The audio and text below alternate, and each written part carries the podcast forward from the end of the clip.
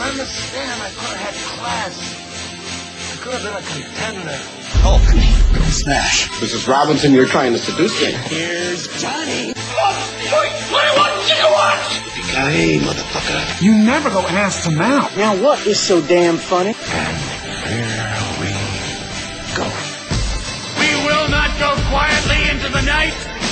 We will not vanish without a fight. Force will be with you. Always. The truth! You can't handle the truth! Showtime, everybody! Showtime!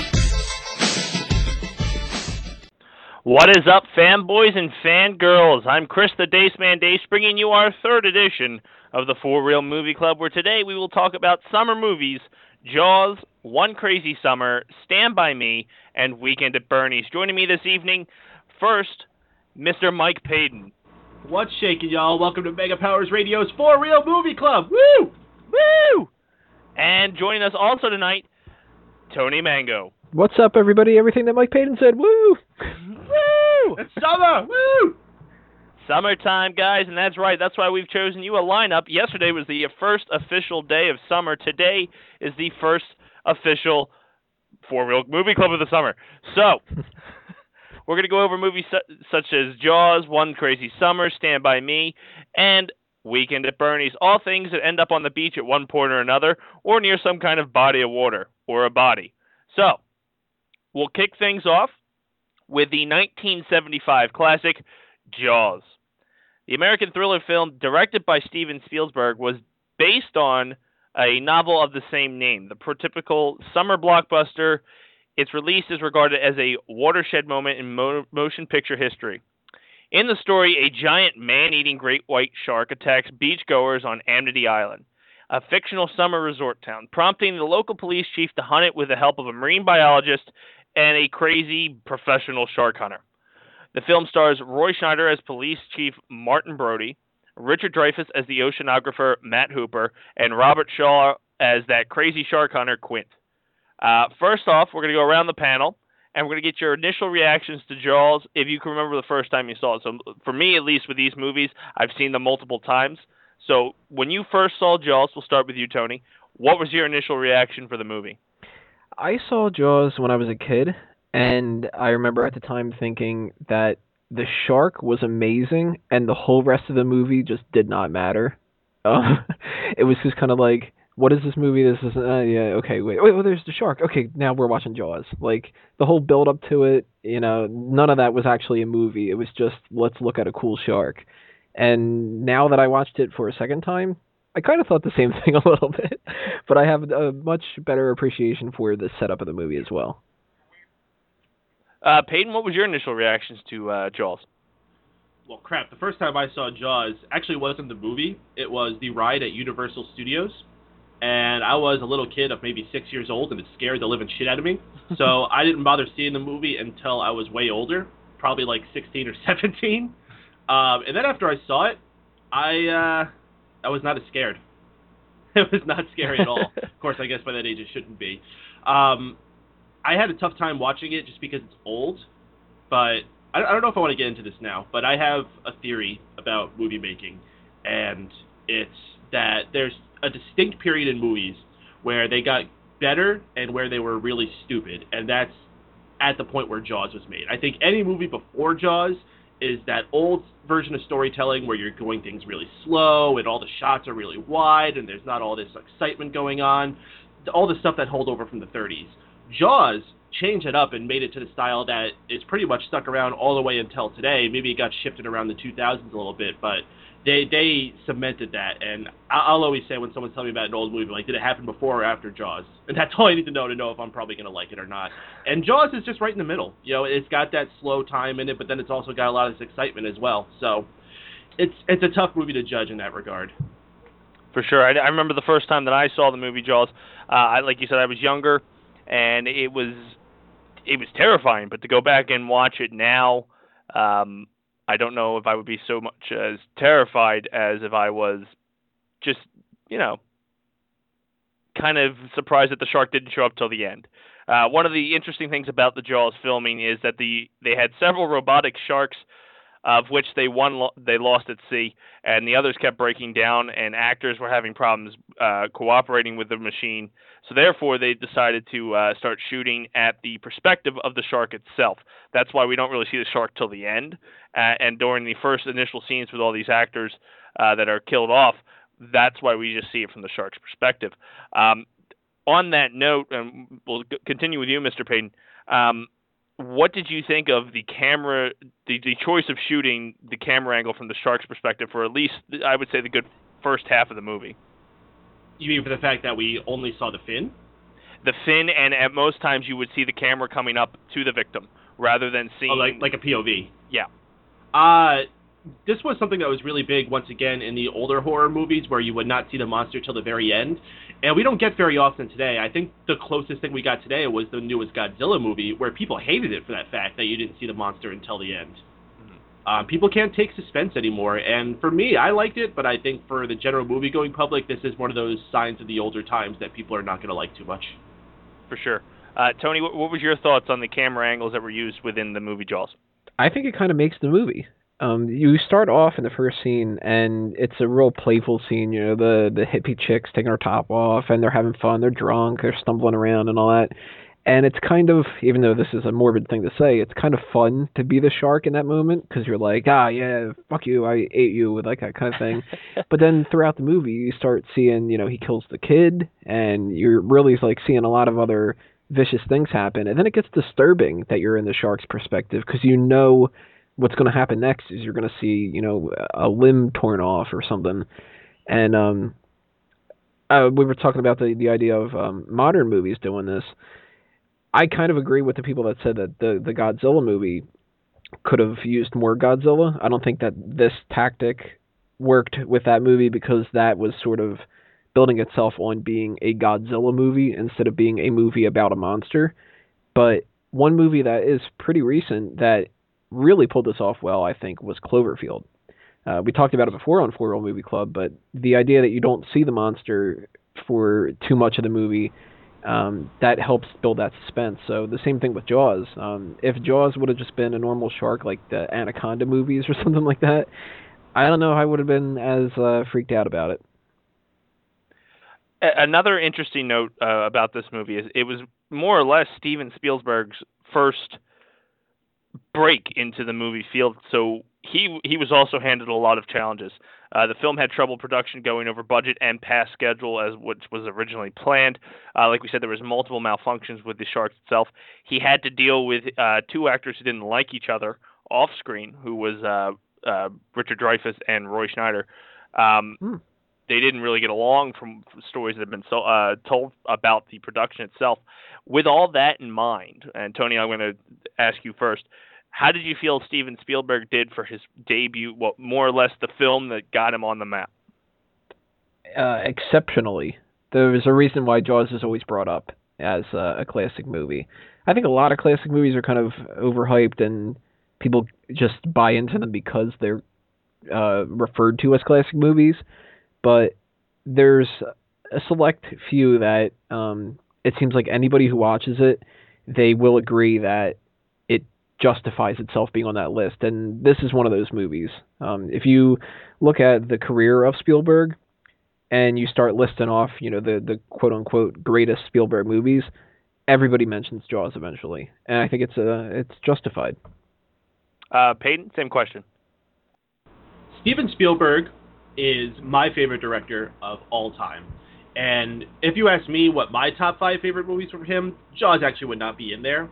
But it being so vital, not just to launching his career, but as I was talking about before, changing the movie industry in, in itself is, is huge. And watching this movie in itself, you may not appreciate everything that you're watching, but its significance for the history of filmmaking is so important.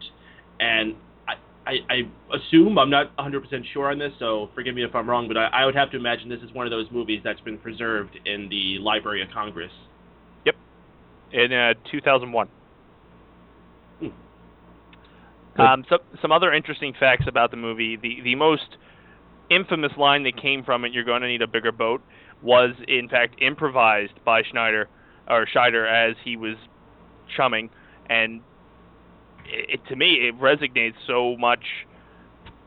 That that line right there, where he backs up, slowly pu- goes into the cabin where Quint's sitting, and says, "You're going to need a bigger boat."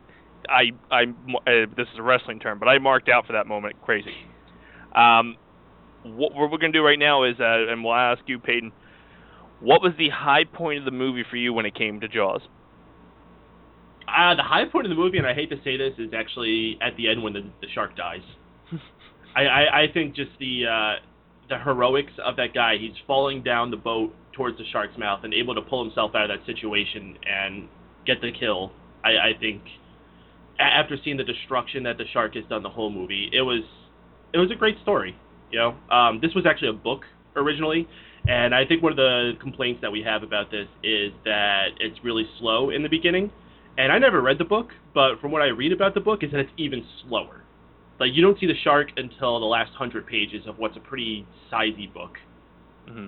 So when they wrote the screenplay for it, they basically went up to the writer and was like, "Hey, we just kind of like this part, so we're just going to use this, and we're going to write everything else on our own." uh, Tony, what was your high point of the movie Jaws? I actually kind of have to disagree about the ending a little bit because what bothers me about it is when you get that satisfaction. and This is something that bothers me about any movie that does this. The shark is killed, and maybe a minute and a half goes by, and the movie's over. It's like, uh, you know, the the shark's killed. Dreyfuss goes up, and he's just kind of like, "Hey, cool," and then it's just like, "So, I want to go back to the beach?" Yeah, sure. Credits. like that takes it away from me. I think actually the best part of the movie is the build up to that. Just um the idea that every once in a while you're getting nervous that another person is going to die and the shark's going to come back and every little nuance throughout the movie where somebody um I don't want to say uh disagrees with the idea that the shark's killing people because they know it but like they they kind of um ignore the issue. And that one guy I can't remember the character's name but uh the one who's overseeing the whole town and he's really concerned with the 4th of July festivities when you can get annoyed with him that it's just he's ignoring it and eventually it's going to come bite him in the ass metaphorically. Uh, but um, i think that that's actually the highlight of it. It's just sitting through the whole thing and wondering what's going to happen next Awesome. Uh, when it comes to casting in Jaws, um, some other actors were actually up for the role originally of Hooper. Uh, some names that were thrown out there were Jon Voight, Joel Grey, and Jeff Bridges, but for whatever reason they turned down the role, which ultimately was landed with Richard Dreyfuss, who will actually be in another movie that we will talk about this evening. Um, and the other role of Brody, or the detective Brody, they considered using Charles Charlton Heston for the role of uh, Officer Brody. Um, Spielberg decided to go with another actor. Heston was reportedly so furious that he refused to ever work with the director again. Um, when it comes to casting, and we'll start with you, Tony, how do you feel? Um, do you feel the roles were? Per- do you feel the actors were perfect? Would you would you have changed anything? Anyone else you might have put in there? Uh, you know what? I think that they pretty much hit the nail on the head. If Heston would have been in the Brody role, I don't know if I would have bought it as much. Because part of the reason that that ending has a little bit of satisfaction behind it is because Brody's kind of a wimp throughout the movie. He doesn't really seem to do much. He doesn't stand up for himself as much as he should. He doesn't assert his uh, authority over the people that he should. And it takes until that very last uh, push for him to kill the shark, and then it's just like, I did it. They even built in a thing that he's afraid to be on the water. So if Heston would have done that, man, I don't know. I would have believed that. I would have thought that he would have gone out with a knife and just killed the shark or something. just swim and just be like, here, fucking, I'll use a stick and kill you. Um, Heston would have been better in the part that um, Shaw was, if anybody. But Shaw did it perfectly well too because he's a despicable person in the movie, and when he dies, I mean, um, yeah, obviously you're rooting for him not to die, but when he does, it's just like it's okay. It would have been different if Dreyfuss would have died. Mm-hmm. But let alone Dreyfuss uh, in the movie, he's an ass. He's a little pipsqueak. Yeah. And he pulled that off really well too, because I would be angry as all hell if I was dealing with him, just like everybody else is throughout the movie. An interesting note about the Dreyfuss character Hooper. Uh, originally in the script, he was intended to die, but the shark footage that they used with the cage, apparently, uh, the shark, St- Spielberg liked how well it meshed that the shark got in the cage and banged it up, and the the, the footage was awesome to the point where the, the scuba diver escaped. They just stuck with that, and that's why Hooper ended up li- uh, living in the Huh. film. Um, Peyton, what were your feelings on the casting? casting was fine. I, I when you bring up a name like Charlton Heston, I, I completely agree with Tony. Heston was way too much of a badass, especially at, at this point of his career. If you had him out there, he would have just had him a picture, just as Tony said, having a knife in his throat. You damn dirty sharks! Going out stabbing to death. I Get your all the- jaws off me, you damn dirty. um, I, I, I think all the casting was fine. I think it's great that at the time these are all relative unknowns, which is the smartest thing you could have done in film at the time. Um, especially with an unknown director like Steven Spielberg, and this was a movie that made a lot of careers for people. Uh, who knows? Maybe that Mechanical Shark would not have a career.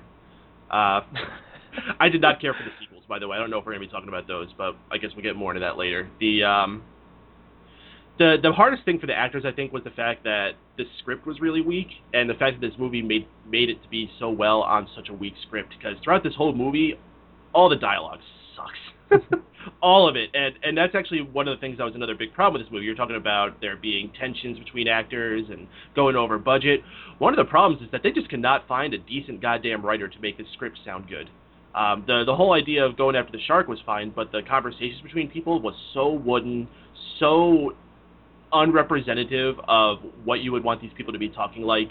Everyone was way too old for the part that they were in. I, I just was not that part. That part did not get me immersed into it. So I don't know if it's necessarily the actor's fault. I think that's more on script writing, but acting is not the top-notch thing you're going to see this movie for. For sure. I mean, it's funny too because the most infamous line was improv. So hey, it's further proving that the script itself was kind of kind of rough.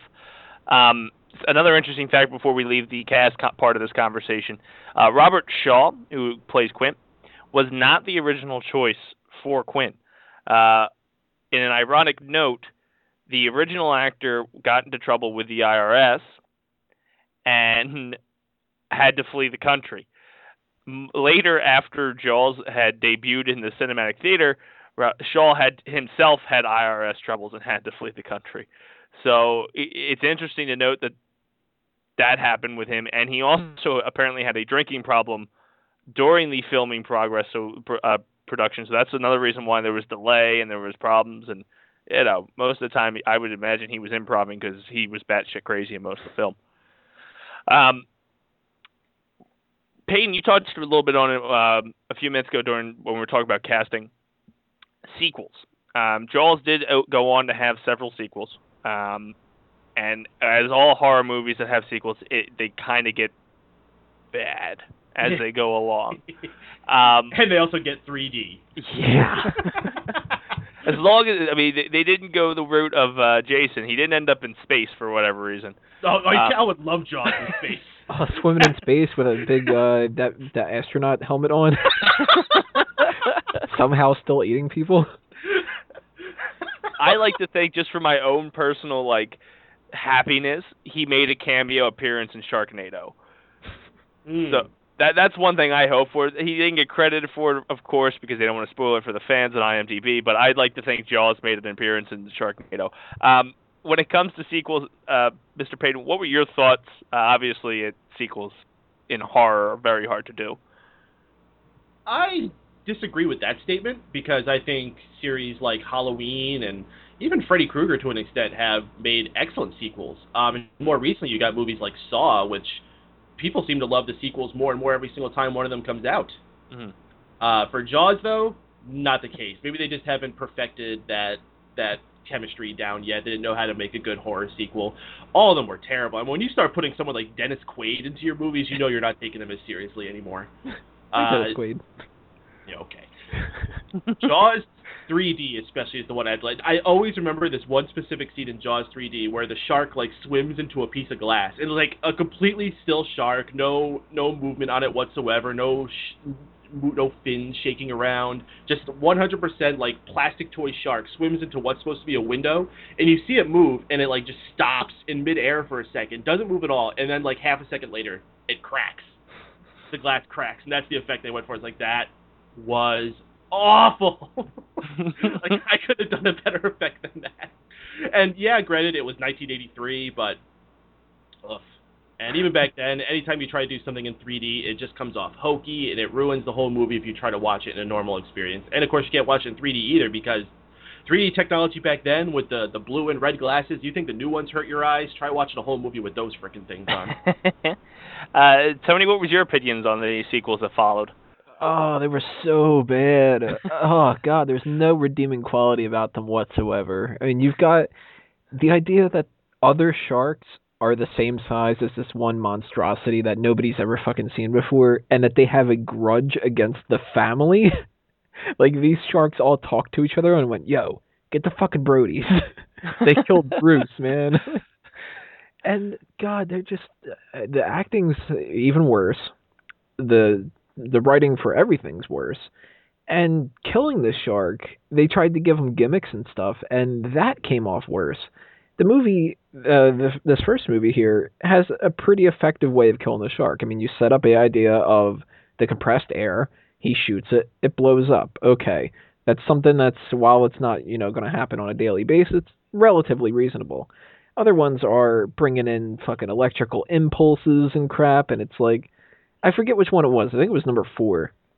I uh, specifically remember seeing as a kid where they were doing that electrical impulse thing, and they just keep flashing like a light bulb at the shark, and it's just like ah, ah, that hurts, no, whatever. And I'm like, oh, the shark has epilepsy. Oh. right. As a kid, I'm like, what the fuck is going on? How is this hurting a shark? Like, if you could just turn a light switch back and forth and it kills these animals, why the fuck are they still alive?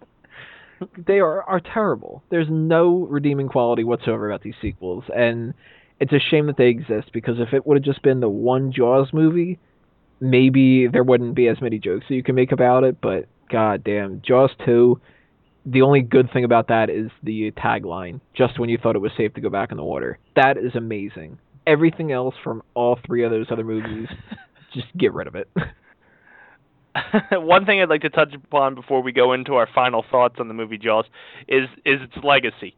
Uh, like we said, this is Spielberg's uh, debut, like big heavy hitter film, and it, it was made. It's one of those things that's often referred to when talking about uh, movie history, as well as it was added to the Cong- uh, Congressional Library in 2001. Going around we've seen influence of from Jaws to many other movies in the future. Tony, I'll start with you. What huge legacy impacts have you noticed through other film between when Jaws first debuted and today? I think not only um, is there some kind of a legacy when it comes to just filming tactics and people trying to replicate that and stuff, but I think that one important thing to throw out there is just how people were such fans of it that it's become one of those movies that's a cult classic. There's uh, two examples that come to my mind of people that reference things just because they love Jaws, and that's uh, there's a line in the movie "That's some bad hat, Harry," which Bryan Singer named his production company, Bad Hat Harry. That's entirely from Jaws. Uh, the movie Mallrats from Kevin Smith, the follow-up to Clerks. The two main characters are Brody and Quint, the two characters from Jaws. Uh, people uh, have named characters Bruce when they are referring to Jaws, because that's the name of the shark. People try to make references to the music because the music is one of the, the key things throughout this movie. That's something um, I should have mentioned earlier with the, the highlights of it. Uh, anytime you hear like dun dun dun dun, any kind of variant of that, people are referencing Jaws, and whether it's the the means of filming a monster movie or doing suspense in general, or just you know throwing out a reference like the the Bad Hat Harry and the Quentin Brody things from being a fan of it. Jaws is a movie that really uh, is on that list of those hundred or so movies that you just have to see at some point in your life because you might not love it, you might not think it's the most entertaining movie in the world or whatever, but guaranteed you're going to take something out of it, and you'll be able to have so many more conversations about movies from that. Peyton, what was your thoughts on the legacy of Jaws? Well, we already talked about how excellent Steven Spielberg is, but most importantly for this, I think, is that this is where Steven Spielberg hooked up with the man that is John Williams. and as Tony said, they made that iconic theme, which you just hear everywhere. Like you watch SpongeBob, you hear the Jaws theme. You watch uh, Saturday Night Live, you're hearing the Jaws theme used for something. It's it's so iconic with something evil creeping up at you. And these two would go on to work with each other all the way up until today for decades and just making amazing film and sound combinations that complement each other so goddamn much. Um, Jaws as its as a movie, as we said, it's it's not the greatest thing, in, but I think it's a lot like reading Shakespeare, where you got to go to the basics and you got to know where everything came from because just like most stories are written off of something that Shakespeare wrote, most modern movies are based off of a lot of the techniques that Jaws started. So when you can go back and see where they all came from, it makes you appreciate a lot more what you see these days. And I think if someone went back and saw that, they could really, really appreciate a lot more of these modern action slash horror movies that we have, um, like the modern War of the Worlds or something like that, to see how far things have changed. Okay, um, what we're going to do is we're we're winding up on our 30 minutes here for Jaws.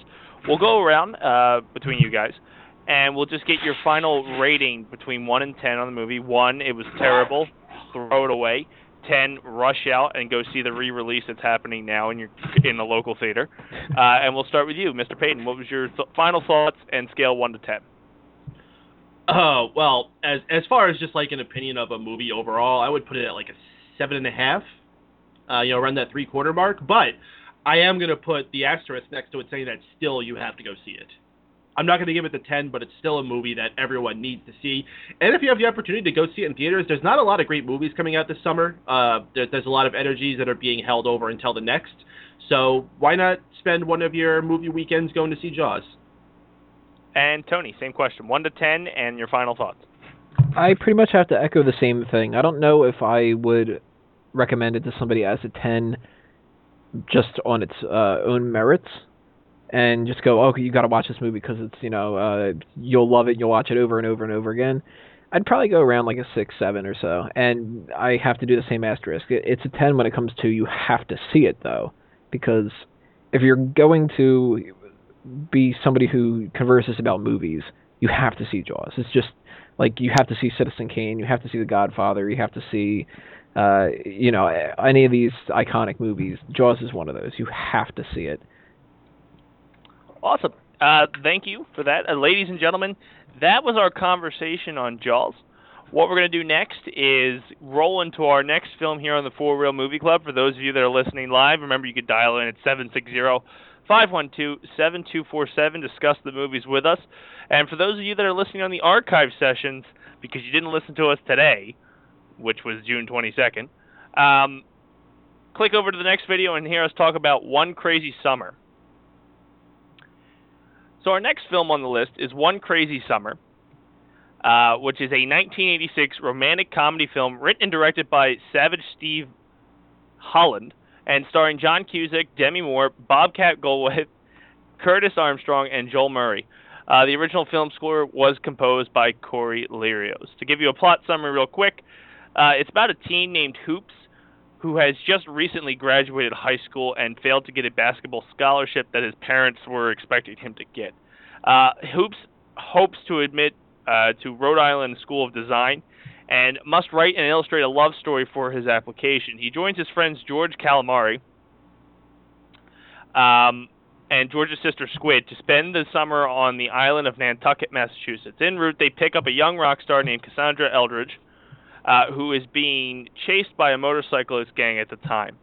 On the island, Ho- Hoops, George, along with George's island friends and the Stork twins, and Akak Ramon, or Akak Raymond, must help Cassandra save her grandfather's house from the greedy Beckersted family, along with the way Hoops must find the way to write his cartoon love story. So, besides the the fact that there are terrible names throughout this entire film, including the high school he graduated from was Generic High, um, uh, in their defense, there actually is a city called Generic New York. Oh, is there really? Yeah.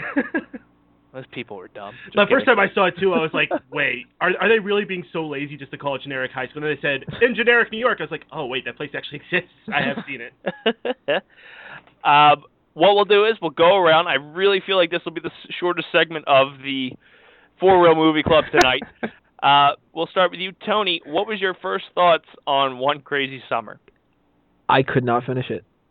I tried to watch it and I got about a half hour in and I was just like, God damn it, there's thirty plot lines going on of uh I you know, I'm hoops, I play basketball, but I'm an artist, but I need a girlfriend, but I gotta get into college and my car sucks and here's a chick and she's in a band, but there's a little girl with magical powers and like we're gonna build some restaurants and I'm like, what the fuck is this?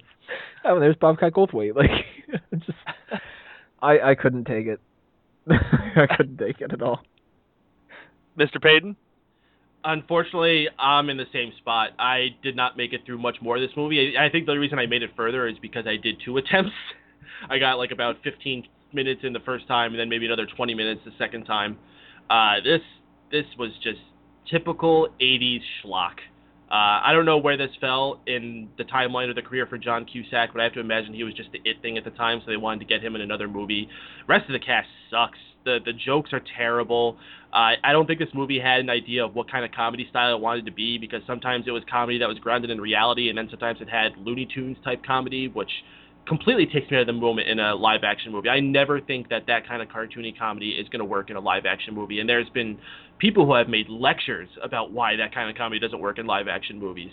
Uh, so the, I just could not follow this movie. It, it, it, it was, I don't maybe I had to have been born in the 80s. And you know what didn't help is the fact that the, I don't know if it was just the quality of the rip I got, but this was in such piss poor quality. It was so grainy. All the characters were fuzzing into the backgrounds. It was tough to watch. I, I'll have to admit on that when you, when you go to purchase this on the uh, Amazon stream, uh, they don't offer it in HD, so they they stopped caring about this movie. Um, despite the uh, the, the original director, the director of the movie, his original film was Better Off Dead, which was his debut. Uh, the New York Times wrote, in spite of the director's flair uh, for zany humor, the film is just absurd. Uh, but they said it was, uh, the Chicago Reader said it was not a bad film and certainly more polished than Holland's Better Off Dead debut. Though it's married by unevenness and the director's ineradicable, I can't say that word, penchant for, he's a jerk. I can't read these How words. can, you, how can you put that many big words in a row? What the Yeah, fuck? that's unfair. Come on. People who are watching this movie aren't going to be able to read those words. like yours truly. Um, but still, the film maintains a 60% score on Rotten Tomatoes, and at the box office, it it, it gained 13 million. Um, John Cusack. yeah, the running time was 89 minutes, and it debuted August 8th of 1986. Um, besides the first initial and uh, like you guys, you guys could barely get through it. Uh, it was tough for me to get through it again. I've seen it a couple times as a kid. It to me, it resonated more for me to sit through it because you know there's cartoons, uh, there's Bobcat making weird noises, and just you know kind of zany humor going on. Um, and that's kind of what I was going to go to is the characters themselves. Uh, for what you guys did see, and we'll start with you, Peyton. Um, did you feel there was too many? Did you feel that the characters were too over the top? Uh, what, what was your feeling on the casting slash characters? Well, I'm going to contradict myself because people may or may not know I am a huge, huge fan of Game of Thrones.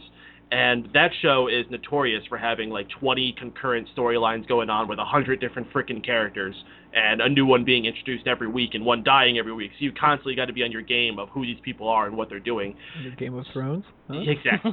so, so you think I would be good at following that kind of stuff, but maybe that just works more in a political drama and less so for a quote unquote romantic comedy that doesn't have any romance or comedy in it. um, There's your tagline. I I said it before and I'll say it again. I think this was just slapped together because they had a few it people. John Cusack was a big deal in the 80s. Demi Moore was becoming a big deal. Um, who was the fat guy? uh, Joel Murray. Joel Murray? Who the fuck is he? He Isn't played that- he played uh, Fitz in the the CBS comedy uh, sta- uh, Still Standing Mm. later on, like 20 years later. The the best part of the whole movie, I think, was Bobcat Goldthwait. For the two scenes I got to see him, I thought that I actually wanted to see where that one went, but unfortunately there was all that other garbage in between. Um, the little girl was kind of cool too. I was intrigued to see what she had up her sleeve. I think if this was just a a movie that was about this family and less so focusing on what was going on with John Cusack and this girl, I I would have enjoyed it more. If this was more just like a, a zany Meet the Goldbergs type experience, maybe I would have gotten into it. But the the way it was, that the whole love story was what was the worst, and those stupid freaking cartoons with the rhinoceros. Fuck those. uh, Tony, what was your feeling on the casting and overall like barrage of characters?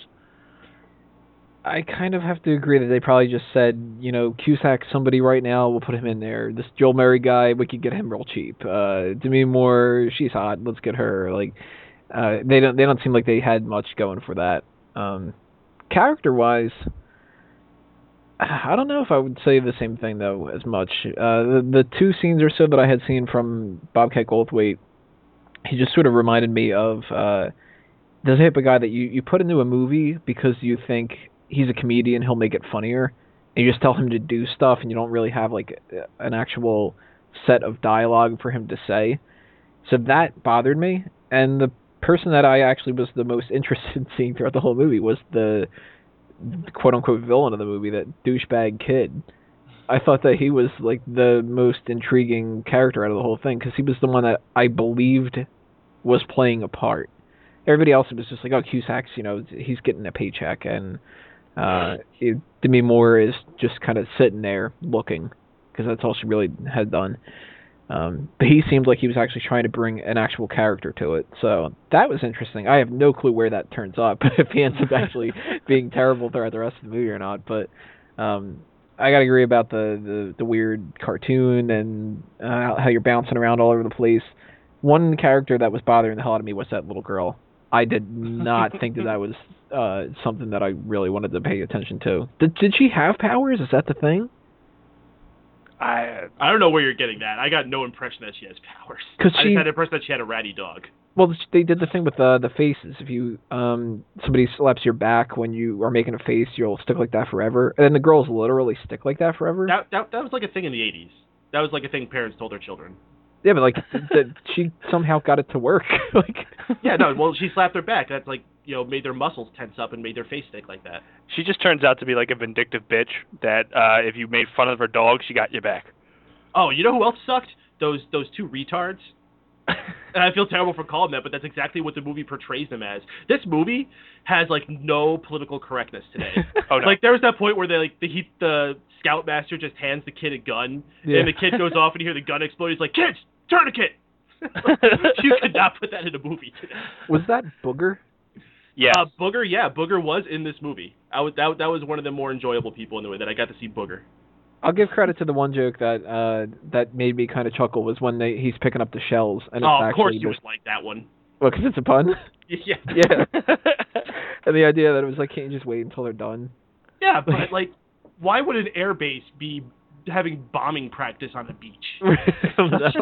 on an island. So it's it's a small little island and they're bombing the hell out of one of their beaches. it's generic bomb beach and uh I don't know, I got the feeling with that joke and with a bunch of the other ones that they sort of wrote this as like we've got this vehicle of we can make a movie. What do we make? All right, well, I had this joke from this other movie that we couldn't do. I had this joke from this whatever. Let's just put them all in there. Let's just go like, okay, you're in a bathroom and you find money, and then you go and there's a bombed beach and boogers there, and like, Um, one of the things we talked about in our previous uh, topic that we've done tonight uh, is the legacy of Jaws.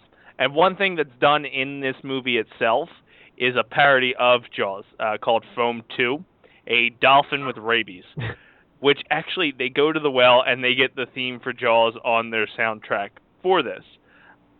In aspect as we were talking about legacy with the movie Jaws, how did you feel about that parody of Foamy the dolphin? And I, I don't know if you guys said didn't make it to the end. He ended up showing up in the they had like a regatta race, and Foamy the dolphin shows up driven by this demonic little ginger, and eats one of the bad guys. like kills him. he doesn't kill him. He gets stuck in him, and he's screaming that he's gonna get the kids like Scooby Doo style. Um, and the girl pops out the fin and just waves, and it drives off into the distance with the guy in the mouth of the dolphin. Uh, when it comes to legacy, do you think this hurts Jaws for even being allowed to be in this type of movie, or just makes Jaws that much better because a movie this ridiculous had to go to the well to get some kind of credibility? Uh, we'll start you with Peyton. That's a tough question. I, I, I definitely don't think it hurts Jaws because I think so many people would have seen Jaws and not seen this movie. And watching this, I don't see that. It makes me think less of Jaws. No, I, I just think less of this movie for having to stoop to that level. And it wasn't even like clever. Like Yeah. this dolphin with rabies, it's not even funny. Um, as far as using the theme, I'm trying to look into that and see why that was. They're they're not distributed by the same company or owned by the same company, so they must have actually had to throw down money in order to get that. To actually spend some of their budget, which I can't imagine was all that much, just to get that theme. So uh, props for going all the way. Oh, holy crap! I didn't know Jeremy Piven was in this movie. Yes. He was the handler of the retards. Yes. Wow. No, that's Uh, all I got to say. um, like I said, I didn't expect us to have much on this. Uh, i it's a very simple 89 minute movie from the 80s, which is just that should just sum up the movie for you. Uh, we're going to go around real quick, get the final thoughts on this movie, uh, and what you would rank it on a scale to one to ten. If it gets higher than a five, I'd be really surprised. Uh, we'll start with you, Tony. Final thoughts uh, and one to ten. Uh, this is a total nine. Um, no, this um, I wouldn't recommend this to anybody. Um, I'm really curious. Uh, I wish I could kind of like go back in time, pop over to your house, days, and see you watching this movie and being like, "Yeah, look at that! Whoa!" Like? Yeah, uh, all bad thoughts about this. Um, I tried giving it a shot because you know you never know if someone's going to make you laugh. Uh, I've seen a lot of movies that I thought were going to be terrible, and I actually liked them a lot. I've seen a lot that I thought I was going to love and I hated, so it was always worth a shot. But I would definitely recommend everybody stay away from it. Baden, uh, your final thoughts? Uh, oh, Tony, one to ten. Oh, uh, two. uh, Payton, one to ten, and your final thoughts on this '80s movie.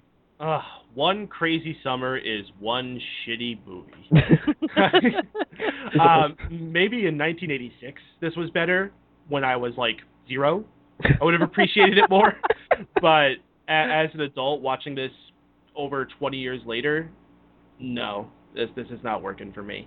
Uh, the 80s was a weird time, and to be fair, a lot of things we look back from the 80s we look at and shake our heads. So as I'm saying, maybe in, in 1986, even for adults, this was a lot more of an enjoyable thing. And the comedy style was completely different because that's not to say I don't like movies that have this ridiculous 80s comedic humor. You know, I look back at movies like Airplane and Bill and Ted's Excellent Adventure. They're all that very 80s kitschy style of comedy, but this just did not hit the mark. And it's this I don't know if it's because it was lazy. I, I I have a feeling like we said many times, this was something that was just slapped together because they knew they had access to a, a hot actor named John Cusack, and this is what was the result. Oh, and uh, a rating. Uh, shit. Uh, well, since one is in the name, let's just give it a one. so obviously, this is a must-go see when you have time. Yes. Um, I'm pretty sure if we had Gibby on our panel this week, uh, this month, like we did last month, he'd be giving it a nine because he doesn't have taste. I, I would love to get a time machine and go back to when this movie was in theaters and just see what the reaction in theaters to this was. It, I mean, to gross 13 million at that time. Mm-hmm. That I mean, to Especially me, for a comedy. yeah, it, it probably just like you guys had said, it was because of John Cusack. But I can't see. I, I wouldn't go see it. More Well, than you got to consider this is also before the days of things like uh, Rotten Tomatoes and IMDb, where you can Mhm. learn about what a movie like is like in theaters. All you know is a trailer, and I think they could probably find enough good jokes in this movie to make a really banging trailer. I mean, because personally, I've marked out to the fact of Godzilla makes appearance in this. Um, that, ladies and gentlemen, was one crazy summer, uh, and from what we've said here at the Four Wheel Movie Club, one shitty movie. Uh, for those of you that are listening here live on Mega Powers Radio, we encourage that you call in at 760-512-7247, join in the call, talk about what the movies were going on. Uh, the next movie we'll be moving on to is another John Cusack movie, which also has Richard Dreyfuss from Jaws. Um, Stand By Me. So if you're listening to us live here on the uh, Mega Powers Radio, Hang tight. We're going to roll in there. You listen to the archive session. Please go to the next video, and we'll be talking about Stand By Me. Rolling on. It's time for Stand By Me, a film that also came out the same day as One Crazy Summer, uh, August 8th, 1986, with a limited release. It went wide, uh, worldwide, August 22nd. Um, and it, it's, to me, at least, it's a movie that has been endeared by many, and you probably have seen it while you were in school at some point. It's a 1986 American coming of age drama comedy directed by Rob Reiner. Uh, based on the novella The Body by Stephen King, the title is derived from the Ben E. King song of the same name, which plays over the end credits and sporadically through uh, the movie. You'll hear an instrumental version of it. The film tells the story of four boys who go on a hike across the countryside during the summer to find the missing body of a dead kid. To go around the uh, panel of two and just see what was your initial thoughts to this movie, and then we'll dive into it. So we'll start with you, Peyton. What were your initial thoughts on Stand By Me? I cannot believe I went this long without having seen this movie. This is fucking phenomenal. Uh, this is the only movie of this entire group that I think I'm going to keep in my permanent collection.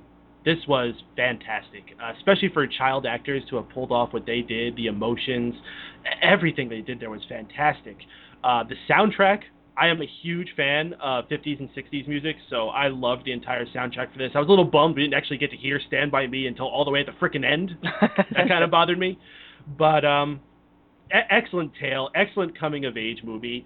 I felt like it was kind of like the Wonder Years, the movie, with Mhm. the the voiceovers and just the the way that it was with the kids. But very very enjoyable. It feels good to finally be singing a praise about a movie tonight. This was this was great. Tony, what was your initial reactions to the movie Stand By Me?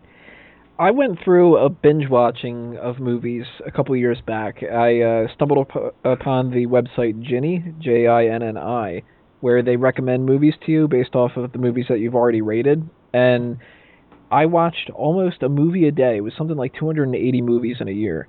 Wow, you movie file. uh, it ended up being a, a big disappointment for a lot of the movies, but one of the first ones that I watched was Stand By Me, and that actually is one of the reasons why I kept watching the movies because I was just like, wow, Stand By Me is fucking great, and if I keep getting recommendations like this, holy shit, I'm gonna have so many more movies that I'm gonna need to buy. Stand By Me is so much better than I would have ever thought that it would have been back before I had seen it. I had heard stories about the movie and you know recommendations and stuff, and it just didn't seem that interesting to me. A bunch of kids go to find a body, uh, I don't care. But there's so much positive stuff to talk about in this movie. The acting, the uh, the the timing of uh, the movie where everything's set, just uh, the it's amazing. I mean, it's not um, a movie I would recommend to everybody to watch at any time. That's kind of uh, something I'll I'll echo later on, but it's a damn good movie that I could recommend to anybody and go, you will like this movie. to play on the fact of uh, Stand By Me, it, like I said, it was released in 1986 uh, with a budget of eight million, and it grossed at the box office 52 million. And that coming of age story, uh, like I said, it, it plays a lot in a lot of schools. Uh, there are certain English classes. I remember taking one in high school where they played this. Um, one of the things that I've noticed about this movie, watching it for I think the third time now, preparing for this podcast, th- there's an all-star cast here that was not an all-star cast at the time. Oh, wh- when you look at these people as kids, it's hard to believe you got this many future stars. yeah, i- if you look at the the cast itself, you have Wil Wheaton as Gordy LaChance, who's the lead character. River Phoenix is Chris Chambers, who's his best friend. Corey Feldman, another friend, uh, Teddy Duchamp. Jerry O'Connell, who is definitely unrecognizable in this movie as Vern.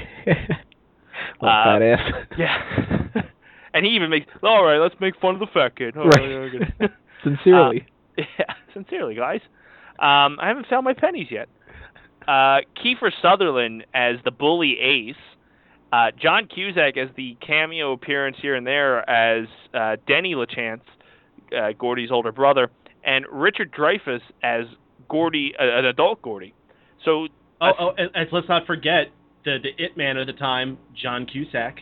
yeah, as Denny, the the, the brother of uh, Gordy. It, it, it this this casting list is just phenomenal looking back at it. At the time, everybody's probably like, who, who the hell are these kids? Like, these what are these? Corey Feldman, he's one of the Lost Boys. Okay, I don't even know if Lost Boys was out at this time. Um, I'm actually trying to look at these guys' filmographies to see. It doesn't look like any of them so far have done anything before this. I didn't get to Corey Feldman yet. Uh, no, Corey Feldman's done a lot. He did like Gremlins and Friday Yeah. the Thirteenth, Fox and the Hound, Goonies. yeah, Uh, not Lost Boys yet. Lost Boys was actually next. He did Goonies, Stand by Me, and then Lost Boys in a row. Jesus. What kind of kid has a career like that? the one that vanishes when he becomes an adult. uh, Corey Feldman probably being the, like the highest billing next to Richard Dreyfuss when it comes to this movie. Um, the the cast itself. Let's talk about that for a little bit. Uh, Tony, how did you feel about the casting? Do you feel the kids meshed well? Was it believable? And would you change anything? It being a late '80s movie. That's one of the strongest points in this movie, the casting. They are not only such good actors, but damn, they pull off being friends. Uh, one thing that I can really speak to, uh, speak volumes to how they pulled off is you get the feeling that these four friends have been friends since they were little, uh, little, little kids. They're supposed to be about 12 years old in this uh, movie. Mhm. And um, just watching the interactions that they have between each other where they're you know they've got these inside jokes they're picking on each other but at the same time there's at least one scene for almost everybody where people express that they care about each other uh it makes me think about the friendships that I've had from that age and from beyond that and afterward and everything um the reactions between uh Chris and Gordy uh you've got these kids and they're playing scenes that adults could fuck up and they're pulling it off so much better than what I've seen in movies with, you know, 60, 70 year old people that have gone through entire lives and they have all this experience. These teenagers or whatever they were at the time, 10 year olds or something, have so much weight to them that Especially Vern. that Sincerely. you believe everything that's happening. I completely believe that Gordy is this insecure kid. I completely believe that Chris is this troubled kid that uh wants to do better. And then you've got the other people like um Kiefer Sutherland who so a lot of people might not really be that familiar with him outside of like the 24 series or whatever, but he's playing a hero in those kind of things. And in this movie, he is a despicable person, and you believe that it, when he pulls his knife out, he could be stabbing one of these kids. The oblivious adults, completely oblivious. They are the quintessential um, projections of what these kids see them as. They're just there to serve purposes. They're assholes like the uh, the junkyard guy. I mean, the casting in this is perfect for it. Every character feels like the actual character. Payne, what were your thoughts on the casting for Stand by Me? I actually had no pre-existing knowledge of who these kids were when I watched this movie. I didn't know much at all. Like, yeah, I, I've seen the name around, and of course I knew the song, so the name resonated with me as soon as I saw it. But when I went through it, while I'm watching it, I just kept thinking to myself, "Holy crap, these kids are freaking amazing actors." And it's funny, I was just talking about dealing with child actors on a set on my Game of Thrones podcast, Sand and Snow, also available on fanboysanonymous.com we were talking about how they went to this part where there's supposed to be what's called the children of the forest.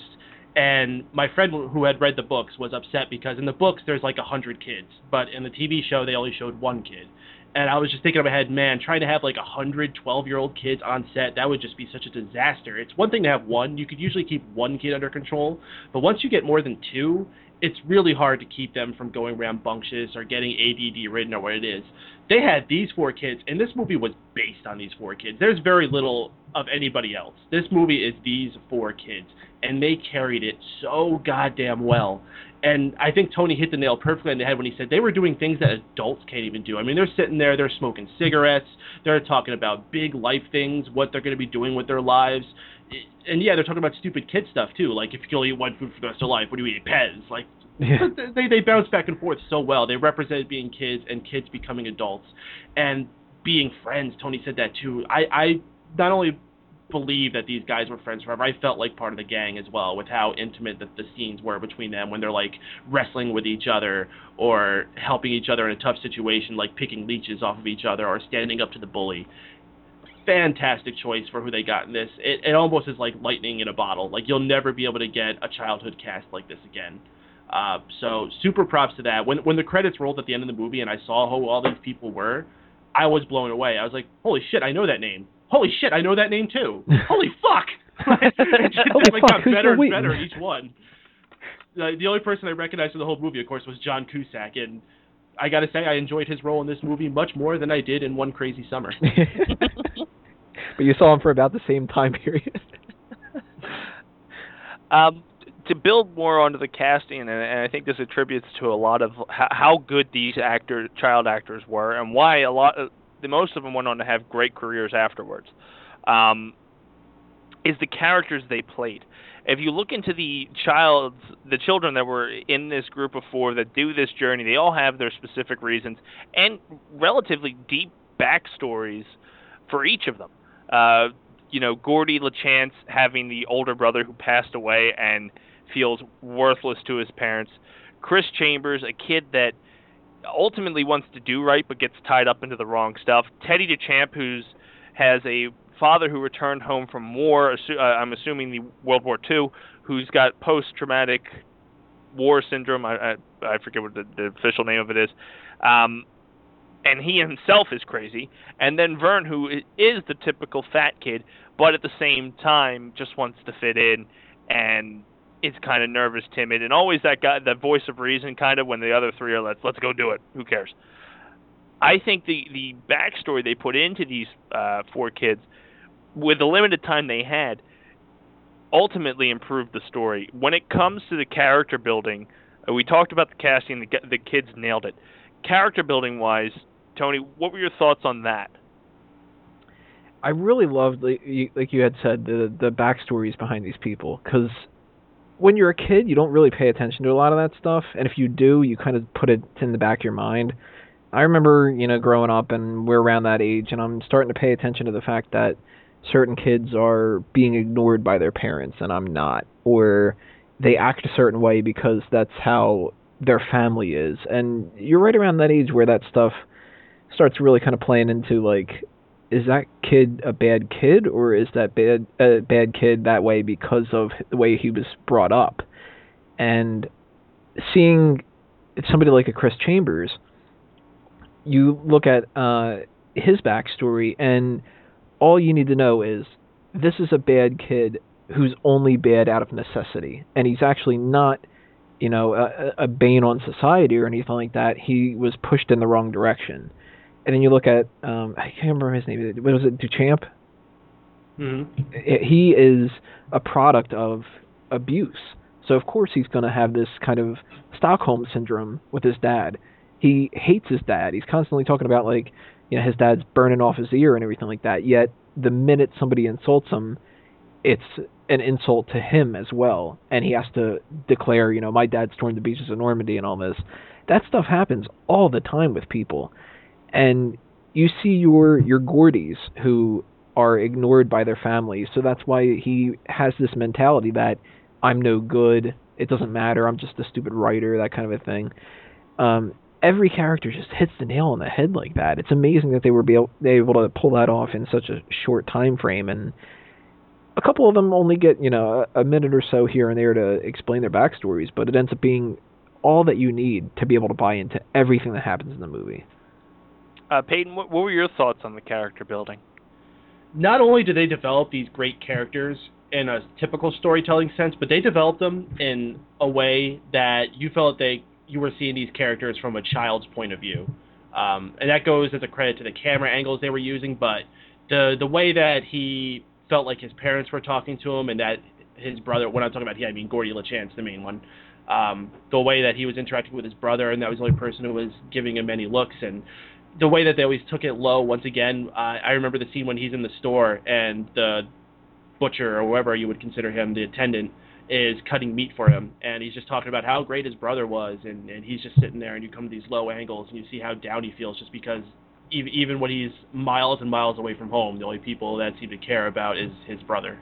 Uh, the only one I felt that was kind of weak was Duchamp. I, I don't know. I, I didn't fully buy what was up with him. I have a feeling this whole thing about his dad storming the beach in Normandy. I was hoping that that was going to come out to be like not true, like maybe his dad is just like a complete fucking worthless sack of shit, and they were just telling him that so he would feel better about his father. Um, I, I really don't feel like there was a full conclusion on that one, and for that matter, I feel like there wasn't a full conclusion on some other things, like uh, the conflict between Chambers and his brother's gang. Like they're just like, this isn't over. We don't forget and all this other shit. And then like they just come back to the town and the movie's over. And that kind of harkens back to what Tony was saying about movies just ending because something happened rather than the whole thing being concluded. What even when they're talking about the epilogue of what happened to all these characters, they never mentioned the the Cobras or whatever the heck their gang name was. hmm Which those guys were well uh, well casted as well. I enjoyed all of them. Uh, one side story that happened to come up throughout this, and I, I think it's one of the lighter moments of the movie. Uh, the boys are sitting around a campfire, and they keep prodding Gordy to tell a story. and I, I personally love this scene, and I'm, I really want to talk about it. Is Lard Ass, the Legend of Larda. the legend of Lard Ass, and how everybody in that entire tent threw up blueberries, even though only four people were eating blueberries. we'll go around the panel. We'll start with you, Peyton. What were your thoughts on the legend of Lardass? Well, when it started, I had a feeling this was going to be another one of those scenes, kind of like the alien doing the Minnesota frog dance, like "Hello, my baby, hello, my darling," just something that was pointless and dragged out and stupid. And it actually took a while to pick up. You know, there was there was a good like three minutes, I think, where I'm just like, okay, this this is going on too long. Where the hell is this going? And by the end, though, it it, it won me. Um, I, I don't really understand how drinking castor oil and an egg makes you throw up like that, but sure, okay, I, I I'll believe it for this. Um, the most ridiculous thing is, is just as you pointed out, the four people on the stage throw up blueberries, and then the mayor, who was like the master of ceremonies, throws up. And I think he says like he throws it up on his wife's tits. yeah. and then the twins threw up on each other. it's, it's just hilarious. Uh, Tony, what were your thoughts on the uh, legend of Lard Ass? Speaking of with the the Duchamp thing and trying to um, project ahead of time whether or not it was going to be true or false what happened, when I first watched this, I was thinking to myself, okay, this is going to be some kind of thing where you hit a real um, emotional core, and Gordy's trying to tell a story of like the ignored kid turns out to win, and then it turns into just he's a kid, so he's still going to turn it into, and he threw up all over the place. It isn't that great, and it's a good twist there that uh, it, it's not just another emotional segment. It's something that shows he's still 12 year old kid, so he might have this talent for writing, and he might. Um, you know, be this existential kind of character like all the other ones, where every once in a while there there's going to sit down and uh, debate about life, but he's still a kid. So his idea of telling a good story around a campfire is going to be, you know, the, the fat guy who barfed all over everybody, and then they barfed all over each other, and then it's the whole tent of barfing up blueberries, and uh, it wouldn't have the same effect if it didn't have such a big build up. And it's such a great moment to just sort of sit back, relax, have a little bit of fun with the, the kids before you get into the next big crisis that's happening. I think that the Legend of Lardass is amazing. um, just one final note on the Legend of Lardass. Uh, after Gordy gets done uh, telling the story to the other guys, uh, Teddy immediately goes, "Well, then what happens?" To me, I thought that was a nice hat tip to the people who just aren't happy with what's good enough and keep pushing. And then Gordy goes, uh, "I don't know, guess he just went home or something." And Teddy just responds, "Well, that ending sucks."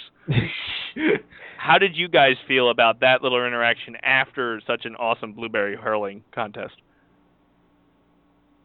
Uh, Tony, sorry. Uh, um, you know what's also good about that? You mentioned how he's one of the people that is not satisfied with enough of that. It's funny how he goes, well, the better ending would have been he turns into uh, somebody who's in the military and he kills people and whatever.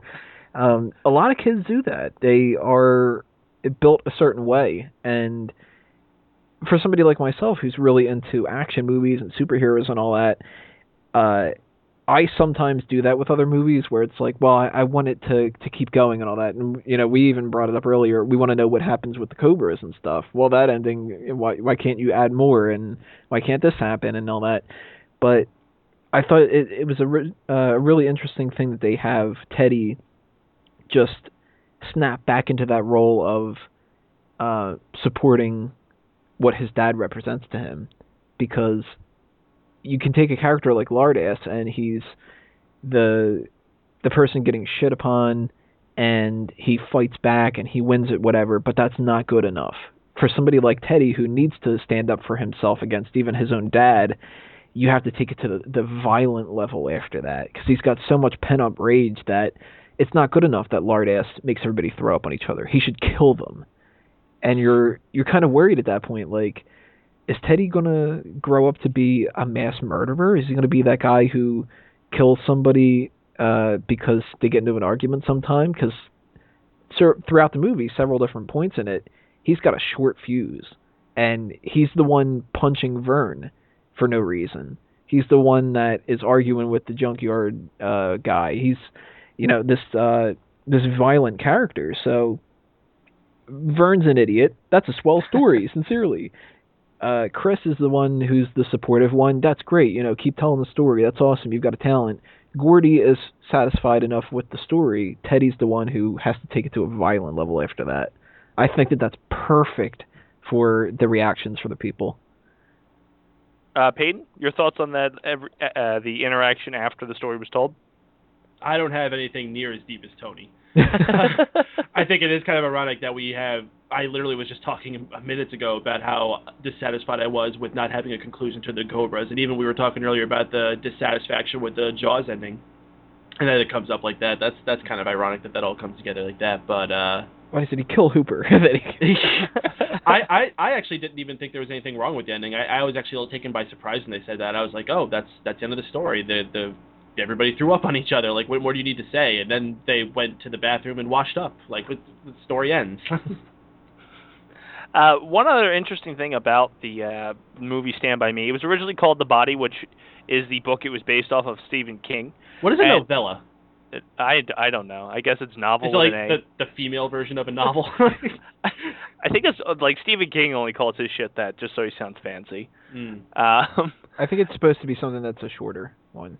It's not um, quite a full length novel. It's oh, maybe I could read it then. More of a um, collection of short stories or something like that. I don't know if there, you know, people throw terms around all crazy, so who knows. um, but it, it, was based off of uh, Stephen King's book, The Body, um, who Stephen King would later come out and say this was the best adaptation of uh, book to film of his. Um, would you agree with that statement? I mean, I've seen several Stephen King movies. It, it, to me, it shocks me a little bit that this was a Stephen King uh, novel into a uh, or novella, sorry, into a movie because to me, Pet Sematary was a, the best I've ever seen. Um, we'll start with you on this one, Peyton. Do you feel that uh, Stephen King was unjust in saying that this was the best transition that he's ever had, book to film? Uh, that's that's tough. I mean, you gotta, you definitely got to say that it's a lot better when Stephen King himself does not direct the movies because when he does, they're usually pretty freaking bad. I'm looking at you, Langoliers. Oh uh, Jesus. um, I that that's really tough to say. Um, when especially when you got movies like Shawshank Redemption and Green Mile. Uh, there's so many good Stephen King films. This one's definitely up there, and Rob Reiner is a phenomenal director, and maybe that's why. Maybe he just liked working with Rob Reiner so much. That's what made it amazing. I would have to say Shawshank is number one though. Though this is a very big contender, and I think maybe the longer this bakes on me, maybe it'll be my favorite. Um, I think maybe he might say that is if this is a shorter novel, the fact that they were able to take what was a smaller story and extend it into something that felt so big and awesome. Because Shawshank, I have to believe, even in novel form, felt the exact same way it was in the movie. This, I think, is something where they blew it up to something so much better than what it was. Tony, your thoughts on this being uh, Stephen King's favorite and best adaptation for book to film? I've never read any Stephen King stories or books, so I've never been able to compare the movies. But um, Shawshank Redemption is the movie I consider the best movie of all time, and from what I've been told and from what I've read on like Wikipedia and everything like that, it seems like that was a short story that they blew up as well. Oh. So if that's the case, then it'd be tough to argue against Shawshank doing that, but I know another thing that he said he was really into was The Mist. Oh, that movie I didn't think was that impressive, but it was No, that movie sucked. yeah, it, it was an interesting concept. So I don't know what's going on in the book in that, but uh, he said that that was you know a much better take as well. So the three movies um, outside of Stand by Me that I've seen that I thought were at least interesting concepts, and I'd want to know what's going on in the book instead were The Mist, uh, Shawshank, and The Green Mile. So.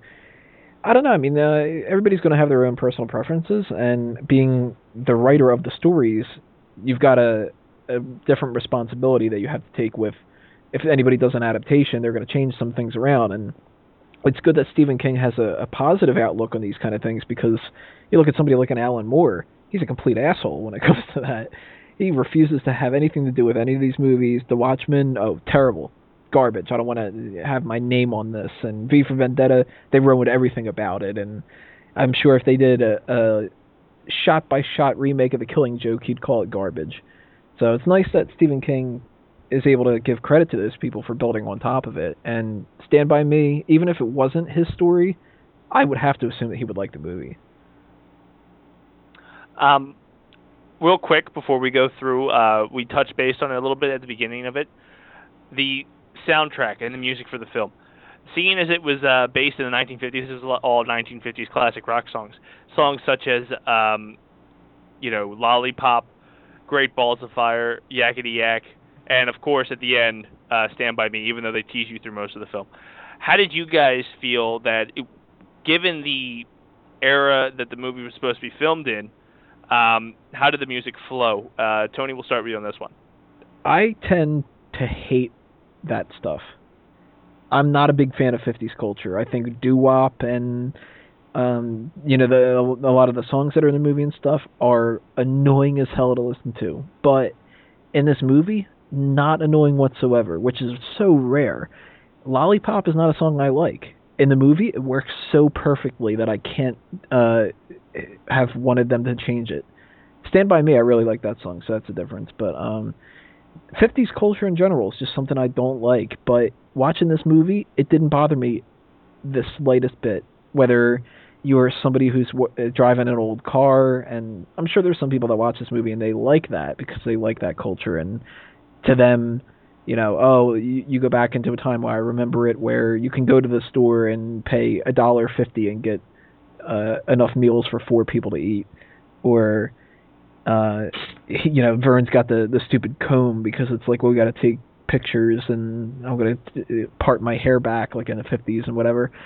Um, that culture is annoying to me, and in this movie, it does not hurt it whatsoever. If anything, it just proves how well they did this movie, from how uh, much it wasn't annoying. Peyton, your thoughts on the soundtrack? fucking phenomenal. I'm the opposite of Tony. I love 50s culture. I grew up listening to my mother's old 45s. Uh, So pretty much every single song on the soundtrack was something I grew up with. Stand by Me is hands down my favorite song of the modern era of music. And I mean like when you don't count things from like before the 1900s. But say like 1930s on. Stand by Me is my favorite written song. Every variation of it I've pretty much ever heard, I've absolutely adored.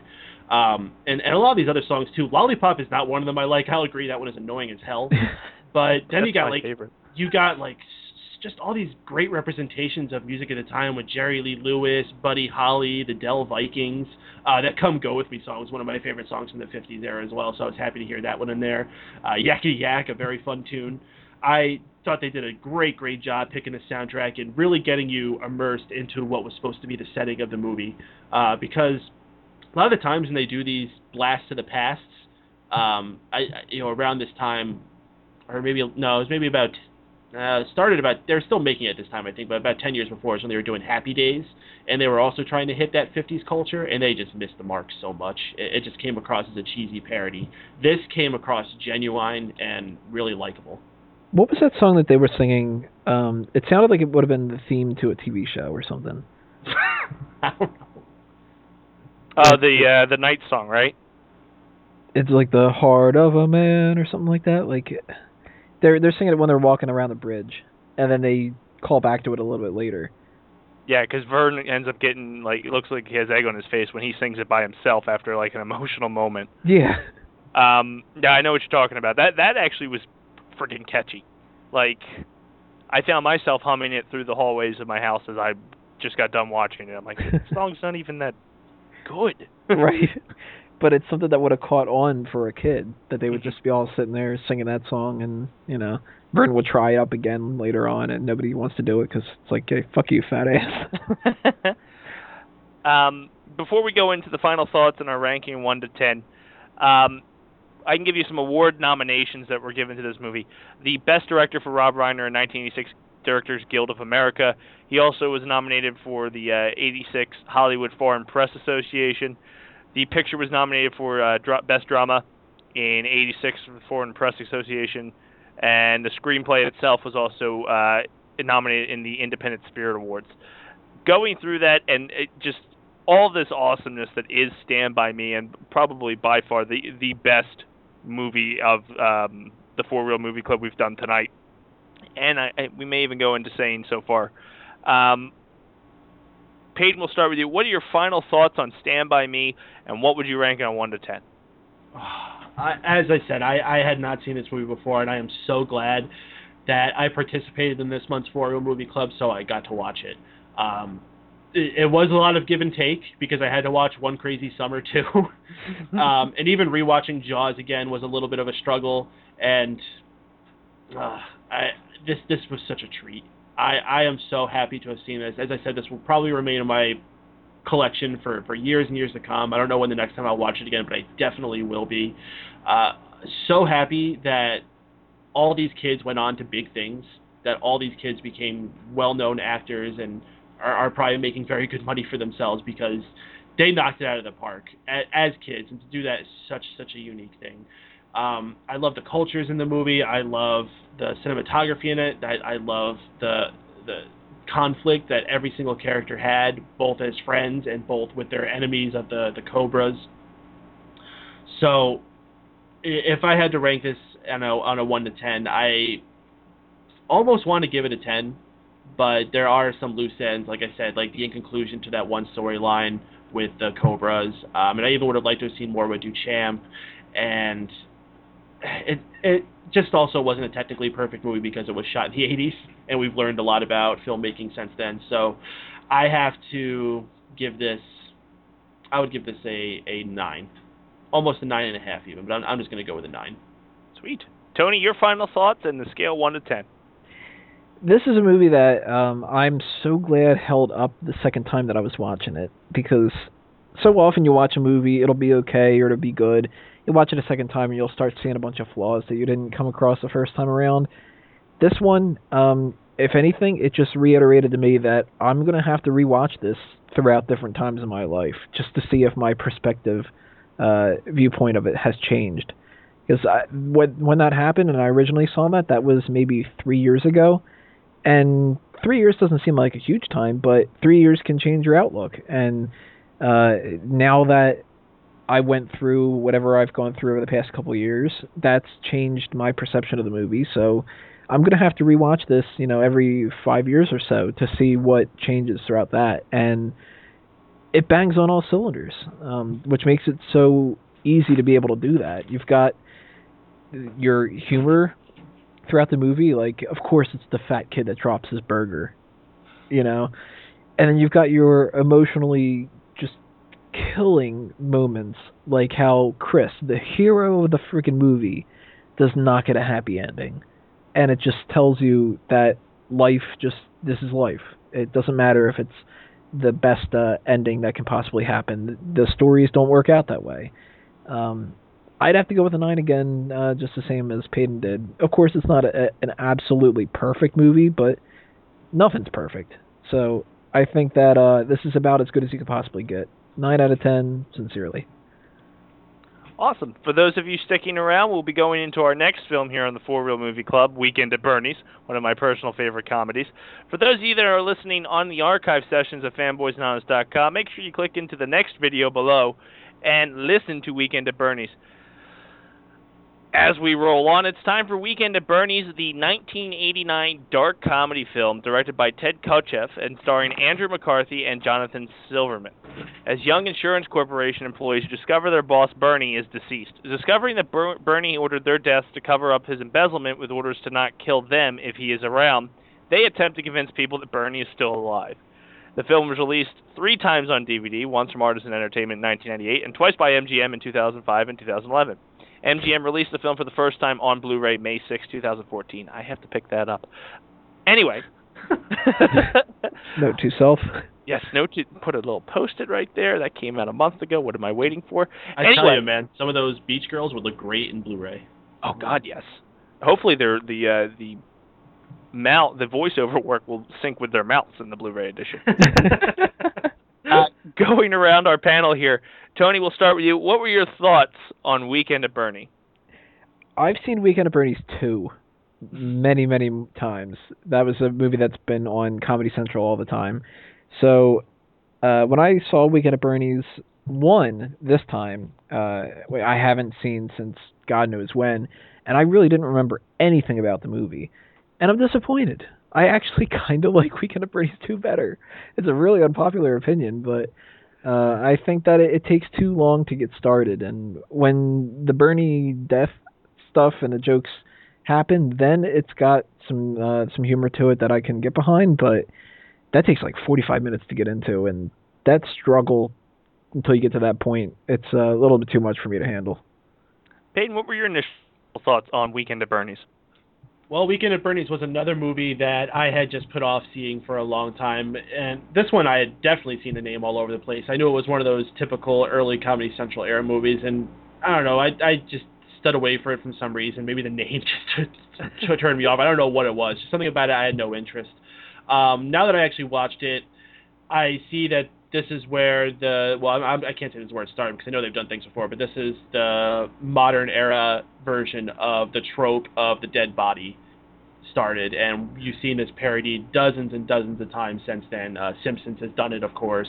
Um, pretty much any television show, I'm sure, has done something similar to this at some point. I don't like it. I think it's so overplayed. I think it's something you can do for like one scene, but a whole movie, how many jokes can you really base on this one shtick? It it gets old really really fast.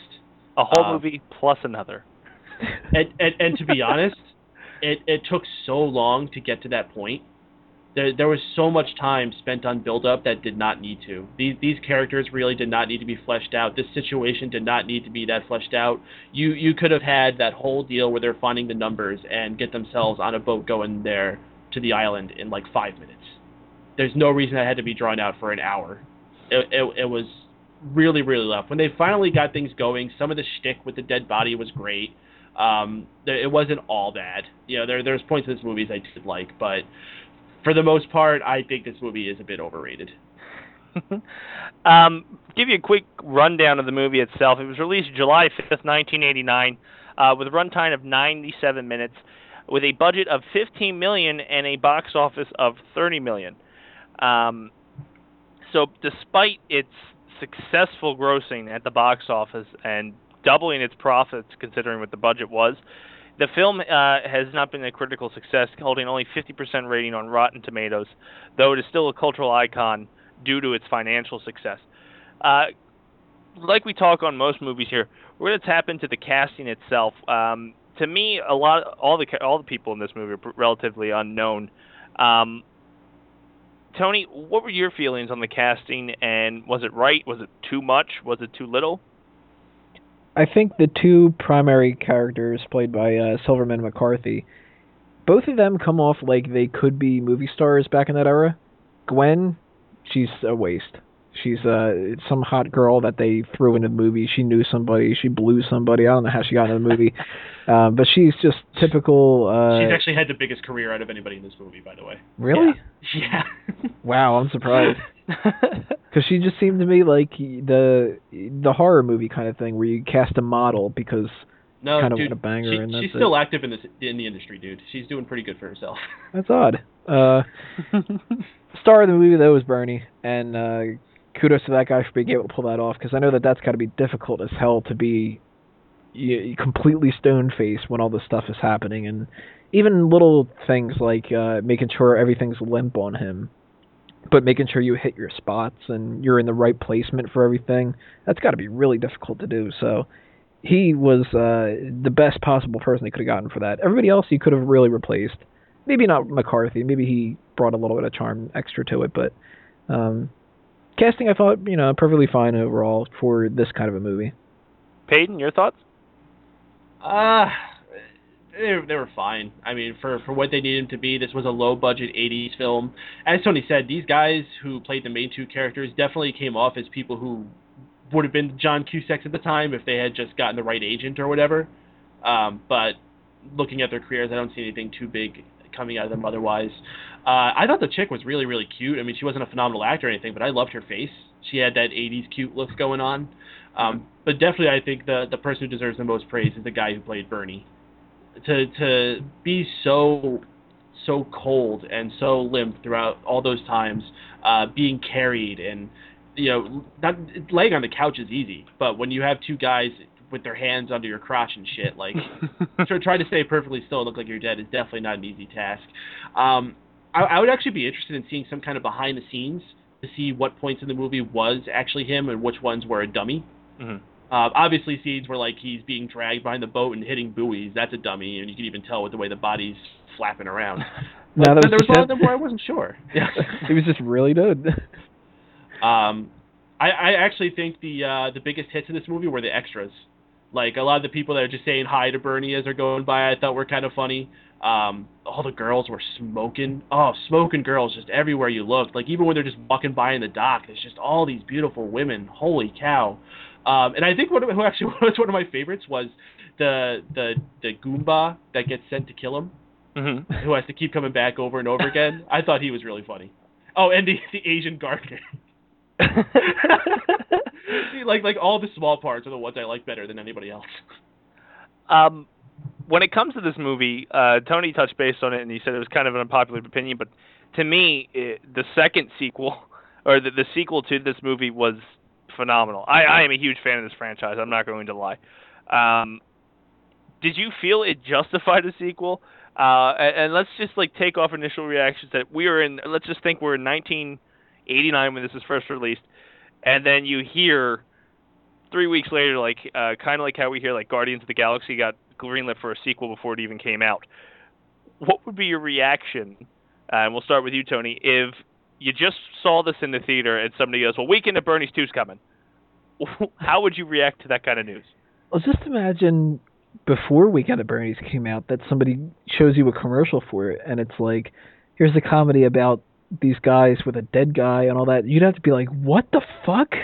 like, the fuck is this movie? And then to to watch that and then go, oh, we're gonna get a sequel to that. You you probably had such a negative reaction. I mean, it would sort of be the equivalent of if somebody would have said uh, they were gonna get a sequel to Dude, Where's My Car or something. But Weekend at Bernie's 2 ended up being so much more entertaining in my mind. Um, and something that makes me laugh about that is the sequel is so ridiculous.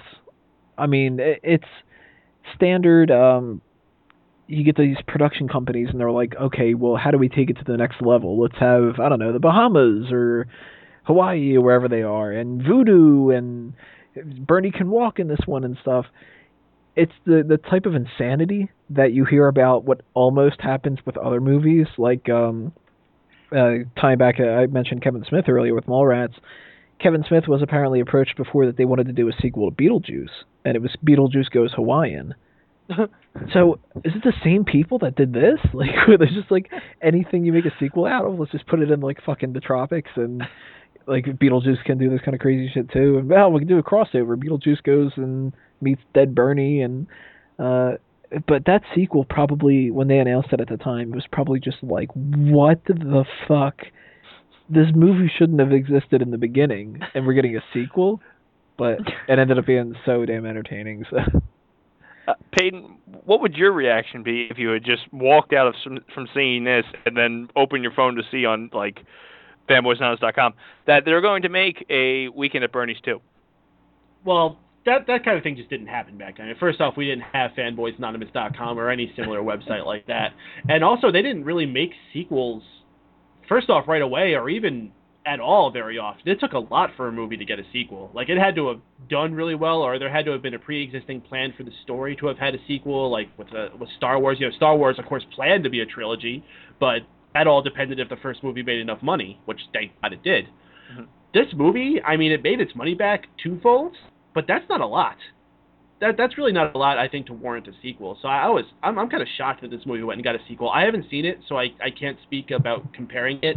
Um, I, can't imagine it's it's much better. I mean, once again, the shtick gets old in one movie. How much? How could you drag it out for a whole another one? Um, but maybe they had better writers. Maybe, maybe I, I I don't know. I I can't speak because I haven't seen it. Um, to play off the whole sequel thing, considering this movie is almost 30 years old, which is kind of scary. Um, and considering we're all going to be almost 30 years old. Yeah, well, the, the movie's younger than us. Yeah. So that's too crazy about that. sucks. I can um, myself. In this day and age, especially with certain other movies from that time frame being remade, do you think a remake of Weekend at Bernie's, if written better, is possible? Peyton, uh, we'll start with you. No freaking way like I said, this trope is so overdone, and you see it parodied in so many other things. I don't think someone could take another movie seriously if they tried to make another one. And if they did, just do something else. Don't do Weekend at Bernie's. Do do another story where you have a dead guy. Uh, Tony, your thoughts? Yeah, I think you couldn't pull it off now, and that's um, mostly because, like Payton said, it's become a trope. So it wouldn't necessarily be you trying to redo a movie. It would be we've seen this before a bunch of times with everything else. It's kind of like if you wanted to do a remake of Jaws, people wouldn't be thinking of it as much as you're trying to remake Jaws as you're trying to do a Jaws. Mm-hmm. Which is uh, it, it's kind of hard to explain it like that, but um. Which is why you need to put the shark in a tornado. Right. Yeah. you need to put Bernie in a tornado. That's how he dies. He can just flop around. Yeah. But it'll be the real actor. It won't be his uh, stunt double um yeah i don't think you could ever pull off doing a sequel like that because i think that part of the charm of what ended up making this movie happen and the sequel happen and the reason that people still mention it nowadays is because it's already past that threshold of it was in the 80s and it was ridiculous. And a lot of people now that would be liking weekend at bernie's were young enough that they could get past that.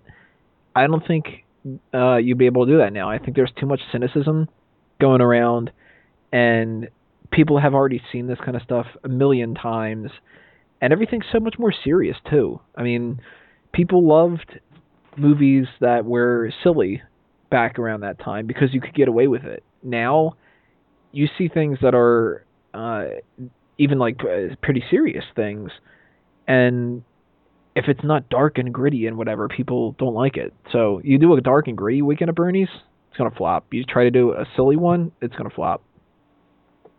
Okay, so what we'll do is um, go around real quick. Like I said, this is only a 97 minute movie, uh, and it's pretty straightforward, as in they're carrying a dead guy around so they don't get shot. Um, final thoughts and a scale 1 to 10. We'll start with you, Tony.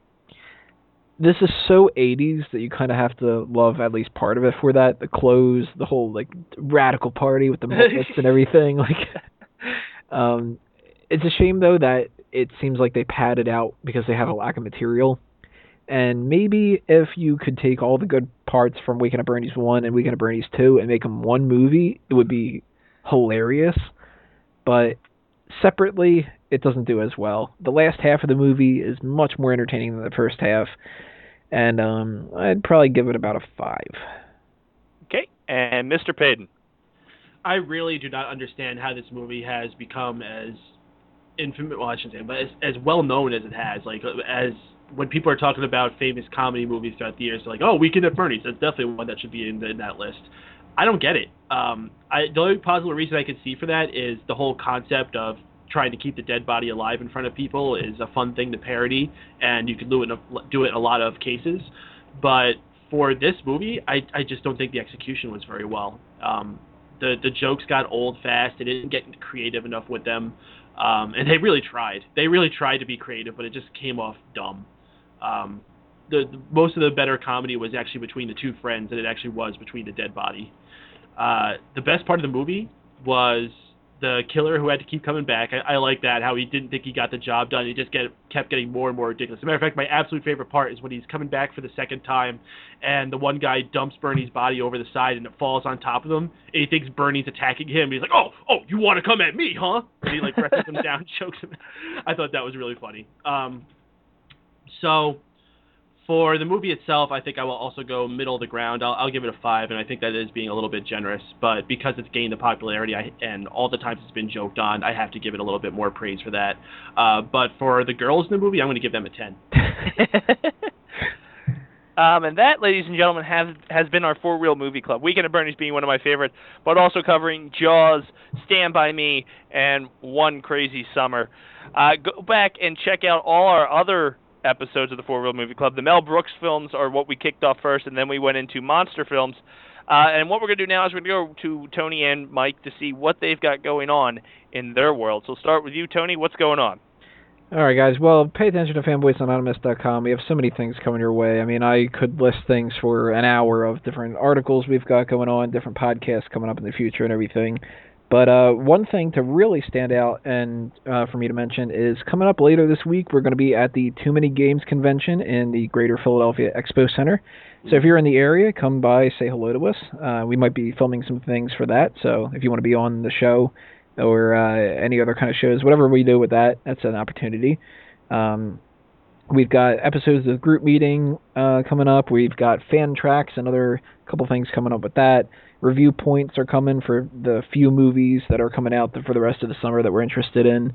And if you're into wrestling, there's also smarkoutmoment.com, and you can find our YouTube stuff and everything like that there as well. Uh, just pay attention to a mango tree, lots of stuff coming off those branches.